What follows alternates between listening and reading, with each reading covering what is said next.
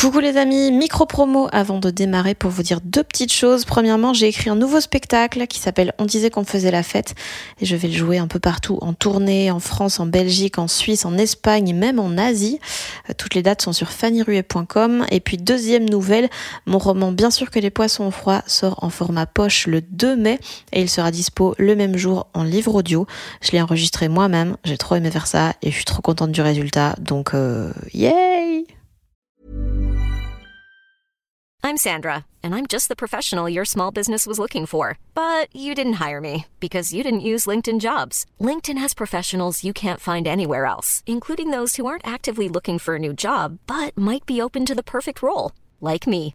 In a given month, over 70% of LinkedIn users don't visit other leading job sites. So if you're not looking on LinkedIn, you'll miss out on great candidates like Sandra. Start hiring professionals like a professional. Post your free job on linkedin.com/people today. Il va être très chiant ton podcast, non? J'ai pas. Moi, je pensais qu'on allait se marrer, mais bon. Mais non Salut, je m'appelle Fanny Ruet et vous écoutez Les gens qui doutent. Déjà, je crois en, profondément en l'amour. Je pense que c'est vraiment une chose qui répare. euh, le monde peut être dans un chaos euh, complet, brisé, sans possibilité de réparation, et pourtant l'amour est quelque chose d'inépuisable et qui, et qui répare les choses. Je crois vraiment. Et je crois en l'art. Je crois vraiment que la poésie ou la musique ou la littérature, c'est une forme de prière. Alors ce nouvel épisode, c'est vraiment de l'ASMR, c'est du miel pour les oreilles tant la voix de mon invité est douce. Je reçois aujourd'hui le chanteur et auteur Raphaël, qu'on connaît pour ses morceaux phares Caravane, Ne partons pas fâchés, dans 150 ans, tout ça, ou pour son duo avec Pachi à la Starac, chacun ses refs. On s'est croisé en fait avec Raphaël il y a quelques semaines chez France Inter, où il venait euh, présenter son nouveau spectacle Bande Magnétique, qui est un show un peu hybride, à la fois un concert, où il reprend des morceaux d'un peu chaque moment de sa carrière, et c'est à la fois quelque chose de plus théâtral, de plus mise en scène, puisqu'il est rejoint sur scène par un comédien qui est soi-disant l'ingé son, qui lui donne son avis sur tout ce qu'il fait, qui lui dit de recommencer, qui critique un peu, et, ça donne quelque chose de très intéressant, de très beau, d'assez drôle aussi, et de surtout euh, très introspectif. Et j'ai tellement aimé écouter Raphaël euh, parler de ce spectacle dans l'émission que j'ai eu très envie de le recevoir ici. Donc je me suis replongée dans sa musique, j'ai écouté Bande Magnétique, j'ai lu ses recueils de nouvelles, puisque Raphaël est aussi auteur, je l'ai dit. Il a sorti deux recueils, dont le premier, Retourner à la mer, qui lui a valu le prix Goncourt de la nouvelle.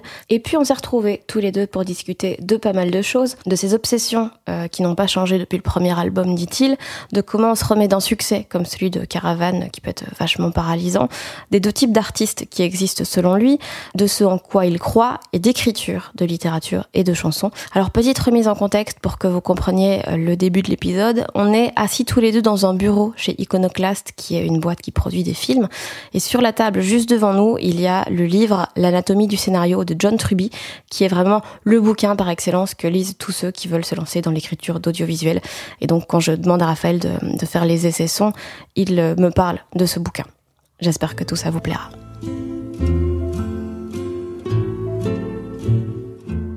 Un, deux, un, deux, un, deux. Tu m'entends? Je t'entends tout à fait. Tu veux que je continue à parler un peu? Je veux bien, ouais, pour checker quand même. Alors, l'anatomie du scénario. Je crois pas que je l'ai. J'ai lu un peu des bouts de trucs comme ça et tout ça, mais. Mais. Euh, c'est toujours. Il t'explique que le, les personnages doivent changer, quoi, qu'ils doivent avoir un chemin, c'est ça. Mais des fois, dans la vie, on change pas. Des fois, dans la vie, on n'apprend rien. Je suis sûr qu'il y a des personnages qui, qui apprennent rien et ça fait des films magnifiques quand même. Mais t'as l'impression que dans la vie, les gens, des fois, ils apprennent rien. Je suis sûr. Je pense qu'il y a même des villes, genre, dans leur vie entière, ils apprennent rien. Mais tu t'en rends jamais compte alors? Donc ça va? où tu changes pas, où tu, tu vas, où tu sais déjà, peut-être tu sais déjà plein de choses euh, à 6 ans, quoi. Tu sais tu- tout ce que tu dois savoir. Enfin, c'est pas ça le l'idée, l'idée du truc. enfin, je, je l'ai pas lu. Je suis curieux de voir si C'est c'est celui de qui celui-là? Truby. Ah bah oui, John Truby, le fameux. Ouais, c'est connu. ouais. C'est comme le mec pour arrêter de fumer, quoi. C'est lui, c'est Ouais, ouais, c'est ça. c'est comme le Allen Carr du, du. Ah ouais, ouais. Non, moi je me suis fait pendant le premier confinement. Et ouais, je me suis fait les 500 pages. J'ai rien retenu. Hmm, Je suis sûr. Mais j'ai fleuré. Euh, comment ça va la tournée déjà? Super. Très bien. Je, euh, je m'amuse beaucoup. C'est hyper sympa, c'est très joyeux. T'as pas vu le spectacle, toi hein? T'étais pas Non, là. j'ai ouais. juste entendu une, Ouais. euh, un audio. Oui. T'as entendu un audio Le du tout premier à Vannes. Ah oui, d'accord, ah ouais, d'accord, ok, oui, oui, d'accord. euh, bah c'est super, ça se passe bien. Et t'aimes, t'aimes bien cette ambiance de tournée ou, tu préfères être chez toi en ermite à composer des trucs, lire des bouquins? Euh, J'aime bien vivre les deux, quoi. Là, je suis très heureux d'être en tournée. Je suis très content de de bah déjà ça marche bien, tu vois. Ça, ça plaît aux gens. Je sens qu'ils sont très émus, qu'ils s'amusent et il y a une vraie ferveur à la fin de chaque concert. Donc euh, ça change beaucoup, tu vois, d'une tournée où tu sens que les gens ils sont là comme ça. Enfin, ils aiment bien, mais ça, ça, ah ça les illumine pas comme ça. Et là, qu'est-ce qu'il fait? Bah, c'est un spectacle très particulier, donc je crois que ça fait un effet euh, puissant sur les gens.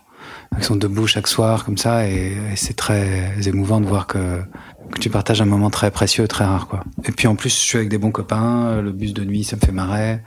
Je, vais faire euh, peut-être 80 dates, tu vois, et ensuite euh, je vais pas tourner pendant trois ans, donc c'est très précieux, quoi. Et donc, t'avais pas fait de tournée après Haute Fidélité qu'il y avait le Covid ou... Non, j'avais pas fait de tournée, c'est celle-là. Enfin, hmm. indirectement, c'est celle-là, mais je j'avais fait 10 dates, j'avais fait des festivals. Ok. J'avais joué au Vieille Charrue, au Franco l'été dernier. C'était des drôles de festivals. Un, des trucs qui est, qui est, marrant, je trouve, euh, c'est qu'il y a, y a beaucoup de choses méta dans ce que tu fais. Genre là, tu. Qu'est-ce que tu appelles méta, excuse-moi? Ben, Dans le sens où, voilà, ben, ce spectacle-là, tu fais ton truc, puis il y a quelqu'un qui est un peu ton alter ego et tout, qui commente ce que tu fais. Hmm. Dans la dernière nouvelle d'une éclipse aussi, c'est pareil, c'est des gens qui commentent ce que hmm. tu fais comme si tu, genre, soulignais tout ce que les gens pourraient te dire, te reprocher au, sujet de ce que, de ce que t'écris. Euh, je vois ce que tu veux dire. Bah, disons que les deux sont très directement liés. La dernière nouvelle du livre et, ce spectacle, c'est, la même inspiration, tu vois. C'est vraiment la même chose. Ça, j'ai demandé à ce que ce volet se ferme, tu vois.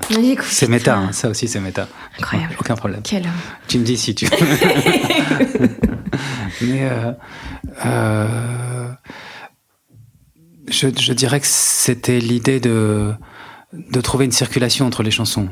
C'est la, la, même idée dans le, le truc d'une éclipse la dernière nouvelle, c'est euh, l'idée de faire une circulation entre toutes ces nouvelles pour leur donner une unité, qu'elles soient comme un roman. Et du coup, euh, c'est un peu la même chose pour ce spectacle, c'est-à-dire des chansons qui sont de périodes très différentes, de certaines de 2002, d'autres de 2022, euh, de faire en sorte qu'elles soient unifiées. Et c'était d'avoir un personnage comme ça qui les, qui les lit, autre que moi.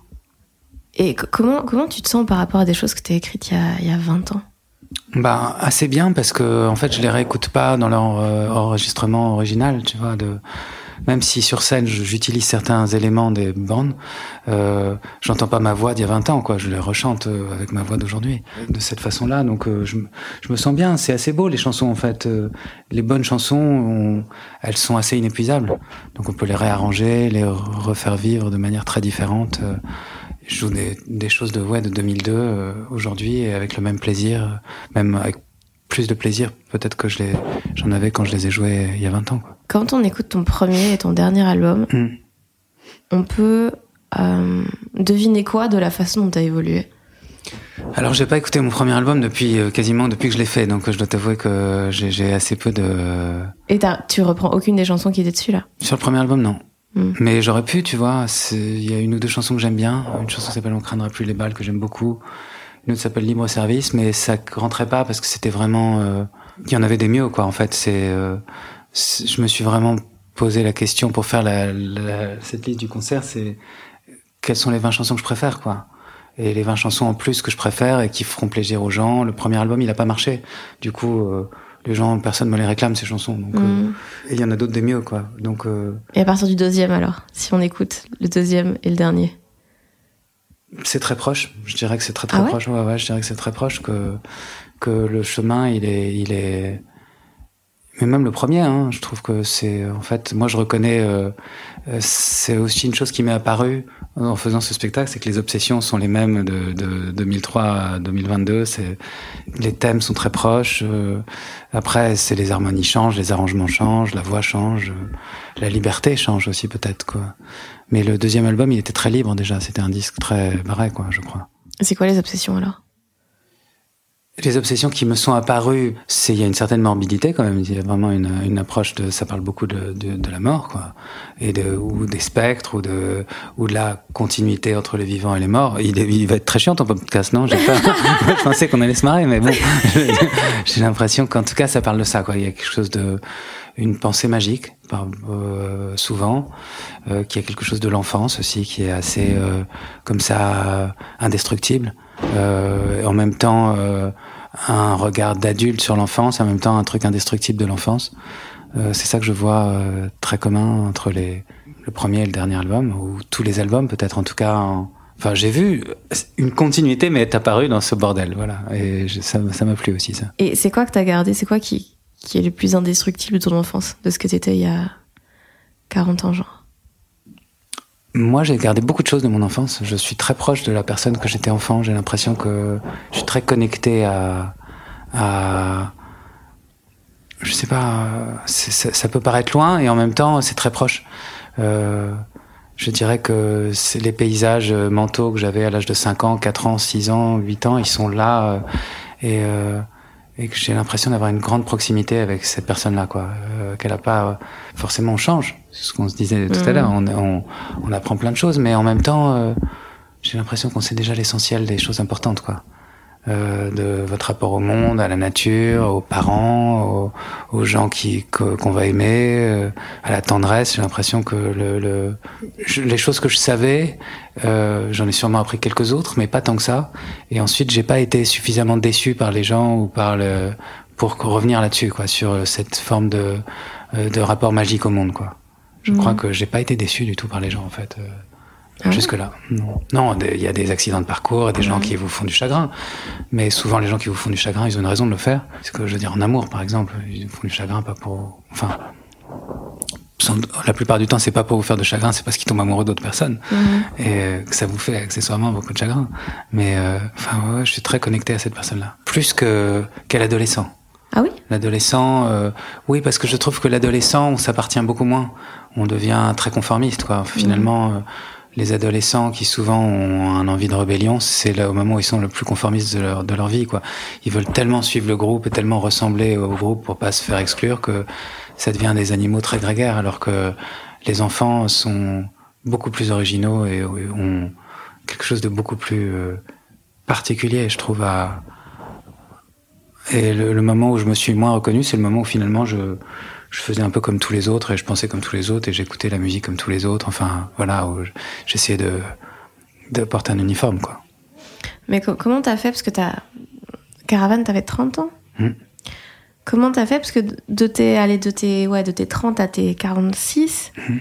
t'as évolué dans, dans, en étant une personnalité publique. Donc, hmm. comment tu fais pour plus te construire, mais pour évoluer sans aller que vers ce qu'on attend de toi, que vers ce que les autres pourraient aimer et tout ça euh, Je dirais que déjà, euh, c'est pas facile de se réinventer ou de trouver d'autres. C'est vrai que après, je pense qu'il y a fondamentalement, il va être très chiant au podcast, deux types d'artistes. Tu vois, il y a des artistes qui sont euh, euh expérimentaux ça veut pas dire que c'est de la musique euh, avant-gardiste, tu vois, mais ça veut dire que il y a des artistes qui sont peut-être plus conceptuels, quoi, comme ça. Et moi, je pense que je suis vraiment euh, expérimental, quoi. C'est-à-dire que j'ai assez peu de concepts et j'aime bien essayer des choses très différentes. J'aime bien partager les choses de la création avec d'autres gens.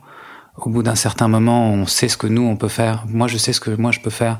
Et par contre, euh, je suis très ouvert aux, à des collaborations artistiques et c'est là que ça va mener dans des territoires différent, nouveau pour moi. Et, euh, et je pense que ça permet aussi les artistes expérimentaux, ils évoluent toute leur vie, quoi. Et, euh, et ce que j'aime, c'est souvent des artistes expérimentaux. C'est, euh, je sais pas, euh, oui, David Bowie ou, ou, ou Bachung ou, ou, Bob Dylan dans une certaine mesure, ou enfin même complètement Bob Dylan. Même Leonard Cohen, pour moi, c'est un artiste complètement expérimental, quoi. Mm. Neil Young, expérimental, tu vois. Et il y a des artistes qui font le même disque avec le même moule tout le temps. Ça veut pas dire que c'est moins bien. Ça veut dire que c'est euh, leur manière conceptuelle d'approcher le monde. Tu vois ce que je veux dire mm, ouais. Je crois que je crois à ça, quoi. Je crois que quand on est expérimental, on peut avoir un, on peut faire son meilleur disque à 75 ans, quoi. Alors qu'un artiste conceptuel, en règle générale, il a, il a fait son moule conceptuel et ensuite il déroule son fil. Quoi. Mmh. Toi, tu penses que tu feras ton meilleur disque à, à 75 Je sais pas, j'aimerais bien. Moi, je pense que je l'ai pas fait encore mon meilleur disque. Ah ouais Ouais. Pourquoi? Parce que je sens que j'ai un truc en moi encore qui est, qui est, qui est euh, que j'ai pas encore dit quoi. En, en, et en musique et en livre et en. Mais ouais, comment tu sais que ce truc-là, il va, il va sortir en musique ou en littérature?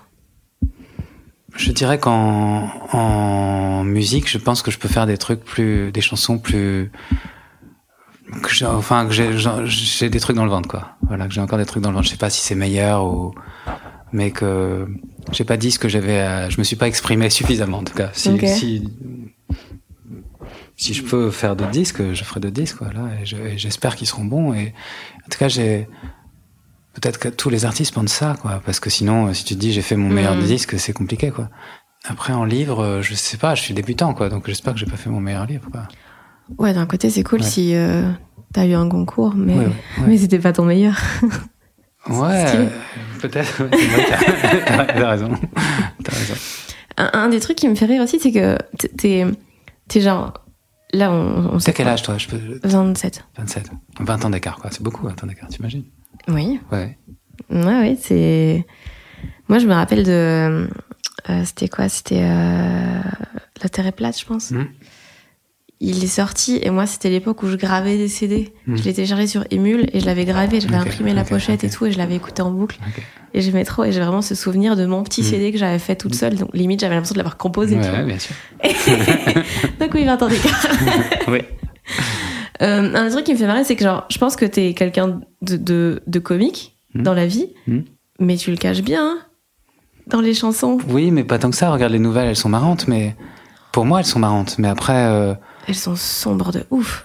Moi, je les trouve drôles, tu vois. Moi, je ah les trouve vraiment drôles. Ouais, moi, je, trouve, que un truc. Euh, elles sont sombres, mais je trouve que euh, dans le dernier livre, par exemple, la nouvelle sur Bowie ou même la nouvelle sur le celle que tu avais citée là dans, sur Instagram ou ou le date avec une fille à qui il manque un bras, moi ça me fait vraiment rire quoi. Je trouve ça vraiment très drôle. Après il y a toujours une une dimension peut-être un peu il y a toujours il se passe toujours un truc un peu tragique mais mais je trouve que c'est marrant moi non non je trouve mais, j'ai l'impression que sur papier ouais il y a des situations qui peuvent être marrantes mais qu'il y, y, a toujours un truc qui va montrer le pire de ce que l'être humain peut être il y a un truc toujours très sombre comme ça comme quoi, par exemple Dis-moi. Bah, genre des, des trucs qu'on peut, qu'on peut ressentir, qu'on peut penser. Il y en a une qui m'a vraiment foutu euh, des frissons. C'est celle, euh, un, un, un, gars qui est avec sa mère dans le train. Ouais. Et, et, qui pense à des trucs horribles. Et... C'est la dernière nouvelle du premier livre, c'est ça ouais, Ça s'appelle Retourner à la mer. C'est le premier en tout cas. Ouais, j'aime beaucoup cette nouvelle. Euh, et ben ouais, moi aussi, mais il y avait un côté où, où, où, ça, ça me montrait des choses de moi que j'avais pas envie de voir, tu vois. Et il y a, y, a, y a, ce truc que j'ai beaucoup retrouvé de, dedans. je la trouve drôle, moi, cette nouvelle, par exemple. Mais elle est, elle est drôle, mais elle est cruelle. Bah, c'est ça, c'est tellement cruel que ça mm. devient drôle. Mais si, si mm. tu regardes ça au premier degré, c'est atroce. Moi, je trouve que moi j'aime bien ces personnages. Je dirais que j'ai je, j'ai une part de beaucoup de ces personnages. Tu vois. Alors après, euh, je dirais pas, euh, il y a un truc avec un serial killer. J'ai rien à voir avec un serial killer, mais ce, justement, ce mec dans le train avec sa mère, il y a une moi j'ai pas j'ai des très bons rapports avec ma mère je l'adore mais je veux dire il y a une partie de moi il y a cette chose un peu de la honte qu'on peut avoir enfant quand vos parents viennent vous chercher à l'école dont on est dont on guérit difficilement et ça raconte ça peut-être cette chose là alors là je, je force le trait mmh.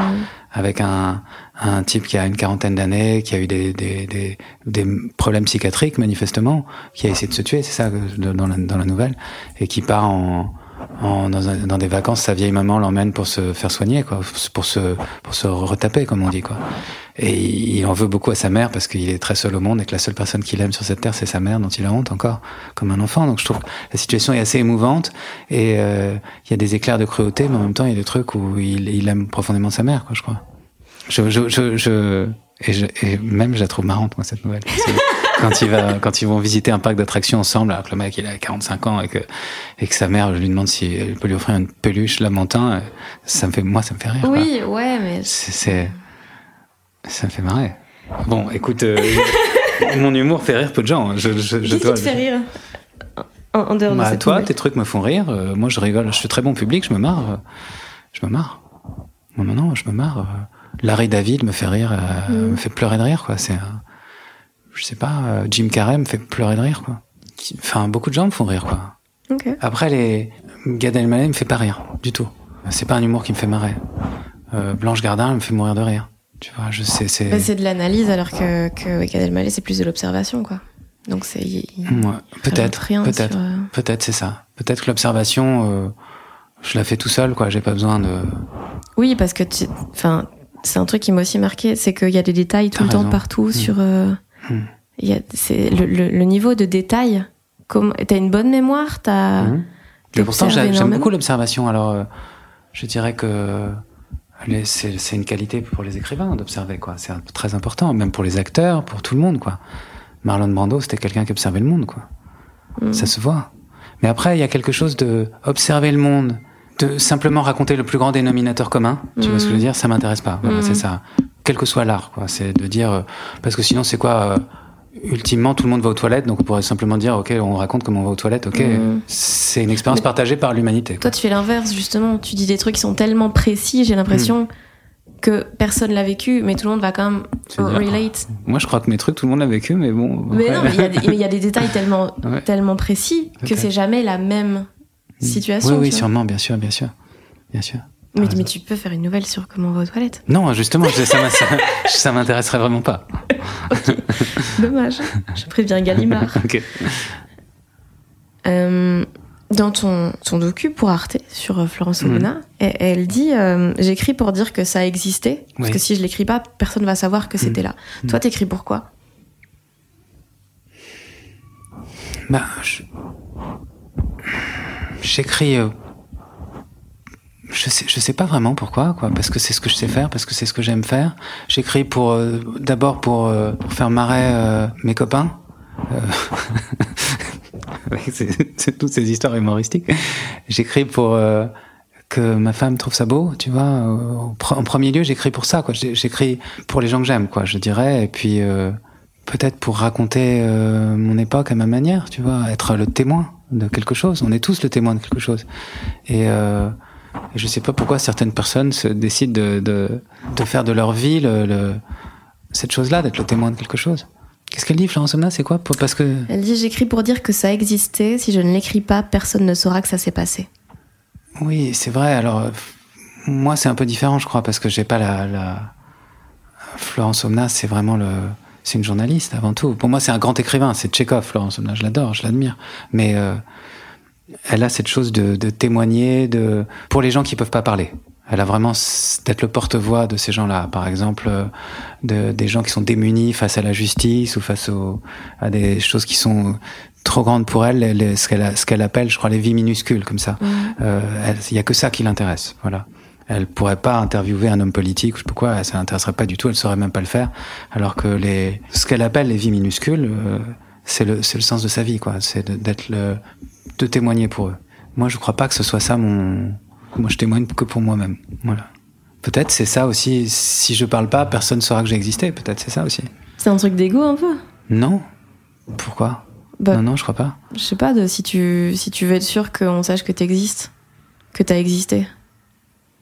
Bah, tout le monde a envie d'exister. Je veux dire, même un, Ah, mais un insecte pas, a envie c'était pas des d'exister. reproches, c'était Ouais, ouais. une question. Je, non, je, je, je, je sais pas. Euh, tu me poses une question très théorique que je, je me suis pas trop formulée, quoi. Je, pourquoi j'écris Je dirais parce que c'est comme ça. Tu vois ce que je veux dire En fait, je crois que c'est ça le- la réponse. C'est parce que c'est comme ça. C'est comme si tu demandes à un marin pourquoi est-ce qu'il prend la mer, il va te dire parce que la mer est là. Et si tu demandes à un alpiniste pourquoi est-ce qu'il gravit une montagne, il va dire pareil, bah parce que la montagne est là, quoi. Mm. C'est une réponse qui va pas beaucoup éclairer, mais je dirais euh, c'est pareil quoi pour moi. Et t'aurais fait quoi si t'avais pas fait ça?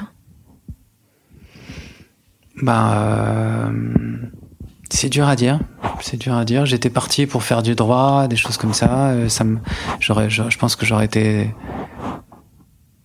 très éloigné de ce que j'ai en moi, quoi. Donc euh, peut-être je serais passé, co- comme on dit, un peu à côté de. J'étais pas fait pour ça, quoi. En tout cas, donc j'aurais pas été un bon avocat, je crois. Mais euh, mais ça m'intéressait aussi la justice, c'est des choses intéressantes. Mais j'ai, bon, je sais pas ce que j'aurais fait. J'aurais, j'aurais aimé être. euh, Il y a plein de vies qui m'auraient plu, quoi. Mais je dirais que quand même, musicien, écrivain, c'est les, les choses que j'aime, le- que j'admire le plus au monde. Mm. Mais j'admire les scientifiques, j'aurais aimé être scientifique, j'aurais aimé être, euh, je sais pas, astrophysicien, ou j'aurais aimé être euh, navigateur, j'aurais aimé être cosmonaute, j'en sais rien, quoi. J'aurais adoré. Enfin, cosmonaute, ça m'aurait foutu la trouille quand même. Mais euh, Ouais, c'est haut. c'est haut, ouais. Exactement. c'est vachement haut. Et c'est euh, grâce à une phrase prononcée par Jack Nicholson que t'as pas fait Hippocagne. Ouais, c'est à peu près ça. Enfin, euh, ça, en tout cas, ça a changé. c'est une phrase dans un film de Milos Forman qui s'appelle Vol au-dessus de coucou, où le personnage de Jack Nicholson s'appelle Mac Murphy, euh, qui joue le rôle d'un type qui rentre dans un hôpital psychiatrique parce qu'il est parce qu'il est condamné euh, euh, parce qu'il il a simulé la folie. Donc on le met dans un hôpital psychiatrique euh, pour éviter la prison. Et on pense qu'il fait ça pour éviter la prison. Et il se trouve qu'il se prend d'amitié pour tous ses, ses patients et qu'il a envie de les éveiller et de les faire marrer. Et, les...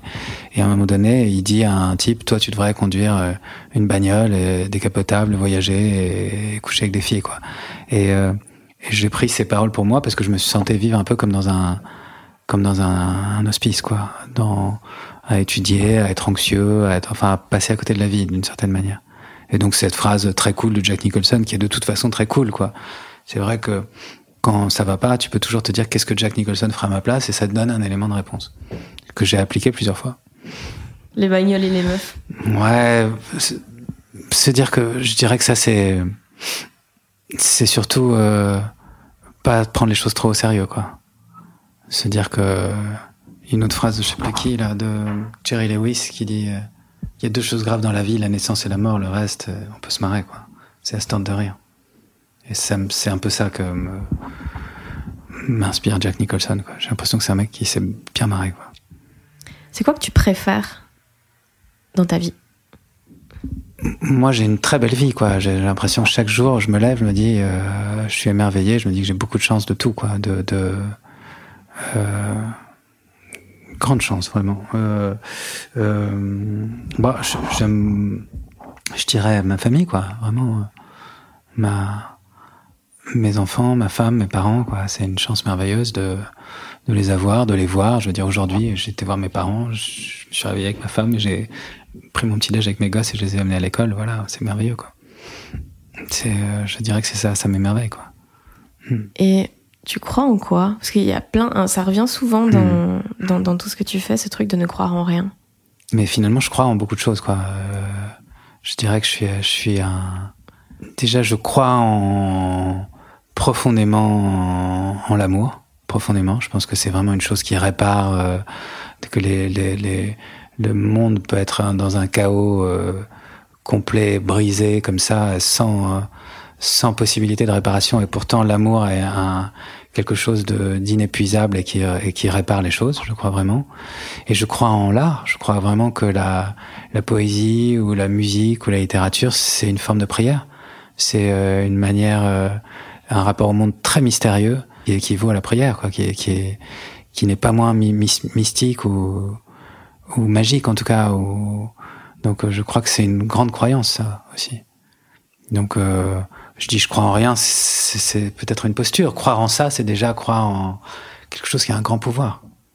Mais quand, dans, euh, en tout cas dans, dans la, la première euh, version Hmm. euh, de bande magnétique, Hmm. Oui, il dit montrez ce en quoi vous croyez toujours. ouais. Et toi tu dis mais je ne crois en rien. Si je crois en rien de précis. Et là, il te dit, mais ces chansons, c'est quelque chose de précis. Il me répond. Et il me répond ce que je, ce que je- il me répond ce que je pense moi. C'est-à-dire que les, les, les, la- les chansons, euh, elles sont très vastes, quoi. C'est, c'est, une phrase de Leonard Cohen très belle qui dit que les chansons sont anoblies par ceux qui les écoutent. Et que quand, voilà, ce que, ce que les gens ont, les chansons qui sont très aimées, elles sont anoblies par l'amour des gens. Hmm. Et, euh, et euh, ce que tu me dis en disant j'avais, euh, je sais pas, 8 ans et je m'étais fait graver un CD et ça anoblit beaucoup ce disque euh, qui est pas mon préféré. Bah, tu vois, maintenant je l'aime beaucoup. C'est le, le fait de savoir que quelqu'un, qu'une petite fille a écouté le disque et a chargé d'émotions des chansons, euh, l'a associé à des, à des souvenirs, ça n'a pas de prix. Enfin, c'est magnifique. Donc ça les anoblit, les chansons. Justement, tu dis que c'est pas ton, ton préf. Euh, J'ai lu que tu disais que tu l'avais fait sans vraiment de désir. je, je dirais que c'est un, c'est le seul disque que j'ai fait sans volonté de rupture par rapport au précédent. Donc euh, il avait du désir, mais euh, mais déjà j'avais eu un très gros succès euh, qui m'avait un peu perturbé parce que c'était enfin c'est un million huit ouais ouais c'était énorme et puis je pouvais plus sortir dans une rue et puis c'était pas ce que je voulais non plus c'était pas mon je veux dire je, je j'ai pas cherché ça comme un comme un but dans la vie donc je m'étais j'étais un peu dépassé par le il y avait des gens qui m'attendaient en bas de chez moi pour me filmer tous les jours il y avait des gens qui dormaient sur mon palier il y avait euh, on attire un certain nombre de cinglés quand on est dans, dans ce genre d'échelle-là. Euh, c'est momentané, c'est bien, mais, mais du coup j'étais perturbé et ensuite euh, euh, il y avait des gens qui avaient agressé ma meuf. Enfin, c'était vraiment compliqué quoi. Et euh, et, euh, et j'étais tout le temps en tournée, tout le temps en télé. On appartient à des, on est sollicité pour des choses qu'on fait parce qu'on veut euh, faire plaisir aux gens, mais qui vous ressemblent pas forcément, mmh. parce qu'en plus on on a une forme de pression, quoi, des, des ou simplement on n'a pas envie de d'être grossier, donc euh, on fait plein de trucs. Mais euh, je dirais que du coup j'ai fait un second disque, enfin le disque après Caravane ressemblait un peu à Caravane. J'ai repris la même équipe, le même producteur, les mêmes musiciens à peu près, et sauf que le charme ne pouvait pas se renouveler parce que même s'il y a des bonnes chansons dans ce disque. Euh, ça pouvait pas enfin voilà c'est c'est le c'est le, le contre-coup de tous les gros succès tous les tous les tous les artistes ont connu ça et ça met on met du temps à s'en à s'en débarrasser à s'en remettre à s'en et finalement les disques qu'on fait après ils, sont ils sont ils sont super mais on met du temps même à le comprendre qu'ils sont super parce que c'est des montagnes russes quoi mais mm. je dirais que ouais, c'est limite plus compliqué de se remettre d'un succès que d'un échec en fait Ouais, c'est difficile. Des très gros succès comme ça, euh, ça, ça, met du temps, quoi. Ça met du temps. Euh, et même chez des, chez des, je sais que euh, Bowie, par exemple, il a mis 20 ans à se remettre de son Let's Dance, quoi. Mm. Alors qu'il il en avait eu des succès avant, quoi. Mais le succès était tellement énorme à ce moment-là, c'était tellement colossal que ça, ça, il lui a fallu vraiment 10 ans et remettre ses curseurs à zéro avec des, avec de repartir faire un groupe enfin tu vois se, se, se quitter cette peau-là se débarrasser de plein de choses quoi c'est mais bon c'est déjà merveilleux d'avoir un succès. Beaucoup mm. d'artistes n'en ont jamais dans leur vie. Et puis et puis c'est rare d'avoir un succès à la fois public et critique. Ça arrive une fois quand on a de la chance deux fois quand on a beaucoup de chance. Et comment euh, comment t'as géré du coup l'attente qu'il y a eu après? Le fait que bah, je suppose que du coup bah, le label te filait full tune pour réaliser hmm. la suite. Oui, oui, oui, Comment, enfin, vu que tu as fait des, des, albums avec full budget, que tu en as fait d'autres en plus euh, plus en indé. Avec pas rond, bien sûr. comment tu comment ça a une, une influence sur tes envies? Bah c'est aussi euh, les, les, contraintes, c'est des choses très positives hein, pour la création. C'est évident qu'en tout cas pour moi, c'est un c'est euh, quand t'as quand t'as beaucoup de fric, tu sais pas où tu veux aller, t'essayes plein de trucs, euh, t'es comme un gosse qui a trop de jouets, quoi, tout simplement, euh, dans sa chambre qui joue plus avec rien. Et alors que quand t'as euh, moi, ça fait dix ans que je fais des disques qui coûtent pas cher du tout, quoi. Je les fais à la maison presque toujours. Hein. Mmh. je dirais que là, en tout cas, j'ai fait deux disques intégralement à la maison. Là, le dernier, Super Walter, c'était vraiment dans ma chambre à coucher, quoi. Euh, c'est des disques qui coûtent vraiment rien, quoi. Où je joue quasiment tous les instruments avec un copain. Enfin bon, c'est une toute petite économie. Après, ça dépend des projets. Des fois, on a envie d'avoir un son studio avec l'univers euh, très précis du studio, l'acoustique magnifique et tout ça. Mais euh, je dirais que les contraintes, c'est bien. C'est très bien parce que ça vous donne un... Même là, si je dois recommencer un nouveau disque, par exemple j'ai un projet de disque et je vais essayer de me trouver moi-même des contraintes, de me dire ok, j'utilise que tel type de matériel, telle chose, parce que sinon le, je dis quoi, j'ai 200 000 sons, euh, mm. je sais pas quoi, et c'est écrasant. Et du coup après, euh, comment on gère le fait de pas refaire un, succès comme comme Caravane? Déjà. Euh, on peut pas refaire un succès comme enfin on peut pas. Déjà ça m'intéressait pas du tout quoi. Euh, de refaire la même chose quoi. Aujourd'hui par exemple là j'ai joué euh, dix jours au Bouffe du Nord. Je préfère 100 fois jouer dix jours au Bouffe du Nord comme je l'ai fait que de faire dix jours à Bercy. 100 fois.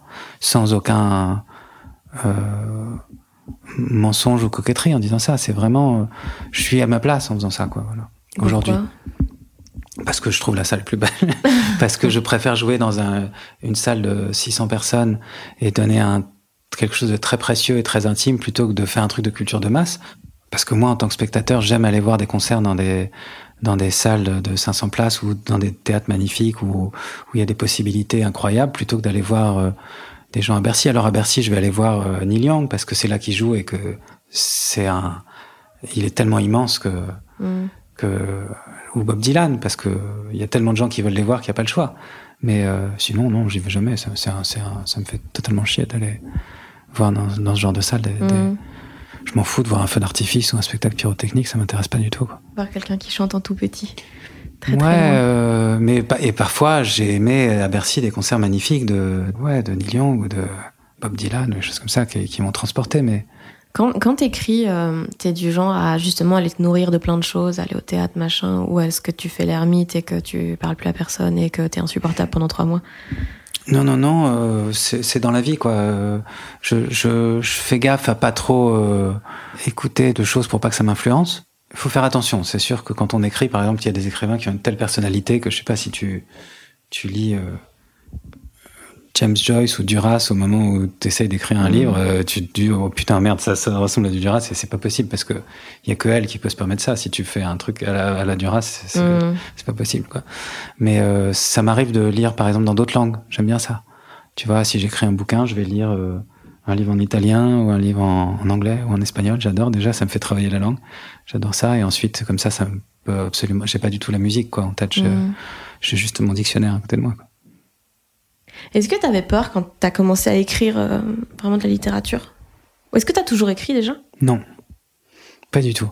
J'ai commencé à écrire euh, euh, l'été, je crois que c'était la tournée de Somnambule. Je suis parti en vacances avec Mélanie, et, à l'époque j'avais qu'un seul, un seul enfant, je crois que Mélanie était enceinte. je suis parti avec un copain, un couple de copains, le chanteur de Herman Dune, qui est un groupe de folk. et donc on est parti ensemble on a loué une baraque pendant 15 jours. On allait surfer le matin. Moi, je savais pas surfer, mais ils m'ont appris, quoi. Enfin, moi, je surfais pas, je me faisais rosser par des vagues sur une planche, quoi. Et, euh, et euh, l'après-midi, je sais pas, je me suis mis à écrire. Comme ça, c'était des journées ensoleillées dans un petit cabanon, comme ça, à la mer. Et puis, j'ai commencé à écrire une petite nouvelle, puis une deuxième, puis, puis c'est venu. Et, et euh, au bout de deux mois, j'avais un livre sans même y réfléchir, sans même y penser. Et euh, alors que j'avais jamais vraiment essayé d'écrire, quoi. Et euh, c'est après que, une fois que le livre est sorti, que ça a marché, que ça a eu, c'était très innocent comme geste, quoi, vraiment sans réfléchir. Et après, euh, le livre d'après, j'ai eu beaucoup plus de mal. En fait, j'ai écrit le livre de nouvelles juste après, et ensuite j'ai essayé d'écrire un roman pendant longtemps et qui était bloqué, quoi. Je, je vraiment, je sais, j'avais des problèmes de, dans sur la durée, quoi. Sur un, mmh. au bout de 50-60 pages, ça commençait à tourner en rond. Et finalement, j'ai sorti ce livre de nouvelles, une éclipse. Euh, au mois de septembre et du coup ça m'a débloqué forcément le, le, truc du roman qui est qui c'est que j'ai écrit dans les dans les deux mois de la sortie du livre quoi. donc là il est fini le roman. Mm. Oui. Et il sort quand? En janvier. Janvier prochain. C'est pas gay. Hein. C'est quoi? Tu vas voir, il est pas gay. Ah ben. là pour le coup c'est un, il est c'est un peu dur.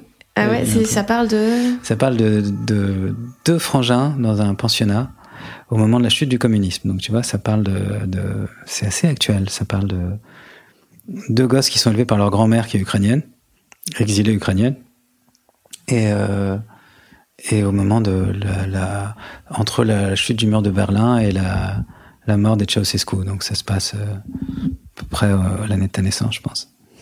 T'es né en quelle année? 94. Mais ça se passe 5 ans avant ta naissance. ok, on va se taper sur la cuisse. Oui. ok. Exactement. Et là, il est fini, fini, tout à fait. Mm. Et comment tu sais qu'un truc est fini?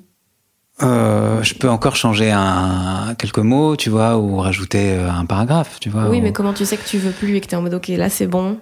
Euh... Bah c'est comme ça, c'est un peu. Euh, j'ai passé assez de temps dessus, euh, et puis il a un début, il a une fin, il a une espèce de structure. C'est comme une chanson, quoi. Après, les chansons, j'ai l'impression qu'elles continuent à bouger après leur sortie, parce que par exemple sur scène, elles ont une autre vie. Elles, elles c'est assez magnifique, ça. C'est que je peux changer des mots, rajouter une harmonie. Là, par exemple, sur les arrangements de ce spectacle, je change des harmonies de plein de choses, quoi. Euh, je sais pas, Dylan, il continue à écrire des couplets sur All Along the Watchtower. Bah, il a On raison. comprend pas ce qu'il dit. On comprend pas ce qu'il dit, mais lui, il le sait qu'elles sont, qu'elles sont vivantes, quoi. Ça, c'est magnifique. Et les livres, ouais, une fois que c'est publié, comme ça, c'est un peu, on peut plus y toucher, quoi. Hmm. Je crois. Après, il y en a. euh, regarde comment euh, Duras, elle aimait pas un livre, elle a refait un livre. euh, euh, c'était quoi C'était son amant, quoi. Je crois. Elle, je crois qu'elle a pas aimé le film. Alors du coup, elle a refait un autre amant euh, pour corriger les trucs qu'elle aimait pas. Mais tout le monde s'est souvenu que de que du premier. Hmm. Comment tu bosses euh, Genre quand t'écris, est-ce que tu, tu notes juste des détails, les trucs, et puis tu les, tu les fais grandir Ou est-ce que tu... Une chanson ou les, bah, les deux, en l'occurrence. Je dirais que c'est un peu différent. Je crois que c'est un peu différent. Les, les, les sujets de nouvelles, euh, il y en a un peu tous les jours. quoi. C'est tu observes quelque chose, quelqu'un, tu te dis ok, qu'est-ce qui se passerait si il se passait ça avant, si ou tu tombes sur quelque chose d'un peu curieux, quoi, et tu te dis bah, j'ai envie de creuser cette chose-là et tu imagines des choses à partir de là. Donc c'est euh, presque tous les jours tu peux avoir un sujet de nouvelles délicieux, quoi. Euh, loufoque, délicieux. Quelqu'un, de, mon gosse me raconte un truc, ça- tu vois. Il y en a beaucoup, quoi, des sujets de nouvelles. Et après, il faut prendre le temps, faut les écrire, et puis faut les, faut les, les inventer quand même. Mais le, le, le point de départ, il est facilement. Les chansons, c'est très mystérieux. Je sais pas comment ça marche vraiment. Tu commences à écrire deux, trois petits bouts de phrases, et puis ensuite deux, trois petits bouts de phrases. Tu sais pas pourquoi ça devient un texte, hein, comme un petit poème. Et puis un jour, tu prends le piano, et puis euh, ça devient une chanson. Des fois, il faut. euh, Des fois, c'est d'abord une autre chanson, puis ensuite, euh, ça prend une autre. Tu trouves une autre mélodie euh, six mois après. Parfois, c'est un truc que tu as écrit il y a dix ans qui que tu retrouves, tu sais pas pourquoi, et puis ça devient quelque chose. C'est très très mystérieux et accidenté, quoi. Et un roman, c'est comme une nouvelle, mais sauf qu'il faut se dire, ok, là, je vais passer un an avec ces personnages-là, donc euh, il faut les aimer, quoi. Hmm. Et quand, t'as démarré, comment tu savais que t'allais les aimer assez longtemps? Moi, j'ai fait quatre romans où je les aimais pas assez, pff, ils Ah ont été à la poubelle. Ah le ouais. moment où tu travailles six mois sur un truc qui va à la poubelle, ça, t'es pas bien. Ah merde. Là, tu tires la gueule. Et là, ta famille te déteste parce que vraiment, t'es t'es de mauvaise humeur. Ok. J'avais envie de faire euh, un truc de questions où genre les questions c'est des phrases de toi. Hmm, Ok. Est-ce que c'était vraiment ton squelette au bar de l'hôtel? Est-ce que c'est vraiment mon squelette? Oui, c'est vraiment mon squelette au bar de l'hôtel. Il est, il est là, il a été dans plein de bars d'hôtel et il se promène. euh, et je sais qu'il est là, je le vois souvent dans le miroir. Il y a un petit bout d'os là qui dépasse. Je vois mon squelette, bien sûr, je le connais. Très beau squelette. Vantard. Ouais, exactement. Exactement. Euh, T'as la gueule de ton époque, mais c'est quoi? Euh, je crois pas que j'ai la gueule de mon époque, mais euh, je sais pas trop ce que ça veut dire avoir la gueule de son époque, mais je pense que c'est un peu cette chose de du conformisme des adolescents dont je parlais, quoi. C'est être comme tout le monde, quoi. Tu crois qu'il faut combien de temps pour disparaître totalement? Ça c'est dans Revox. C'est un Revox, alors là, je l'ai pas vu depuis que j'ai, depuis que fait ce truc-là non plus. Je, je crois pas que c'est terrible, hein. je crois que c'est, c'est un peu. Mais euh, à la fois, on disparaît très vite. Je crois que quand les gens meurent, euh, au bout de très peu de temps, ils sont presque comme. euh, moi, ça m'a souvent marqué, quoi. Comme quand des gens comme ça, qui sont, qui vous paraissent si importants, disparaissent. Il y a une émotion un jour ou deux, puis ensuite, au bout de cinq jours, chacun va casser ses affaires, même cinq jours. Euh, Le lendemain, chacun va casser ses affaires, tout est oublié, c'est fini, et ça me comme si c'était la résonance avait disparu et en même temps euh, j'ai l'impression que il reste quelque chose longtemps après quoi de, de je, je veux dire que je suis vraiment mystique mais moi je me sens parfois connecté à des gens euh, de comme comme des ancêtres de d'il y a longtemps quoi. Je suis ému par euh, c'est vrai que là l'autre jour j'étais en Alsace j'ai fait un concert en Alsace et euh, j'étais vraiment c'est un truc de vieux hein. Il va pas marcher ton podcast. J'étais j'étais dans un cimetière un vieux cimetière juif où j'avais un ancêtre et j'ai trouvé une tombe de, de quelqu'un né en 1750, complètement tombé, couverte de mousse, je sais pas quoi, et j'étais très ému, quoi. Ça me faisait quelque chose de, il y avait encore quelque chose de, de lui en moi, quoi, sûrement. Et je pouvais le, je pouvais le ressentir. Donc on, on disparaît, ça c'est sûr, mais pas tout à fait, quoi. Et d'où il vient ce truc un peu mystique que t'as? Je sais pas.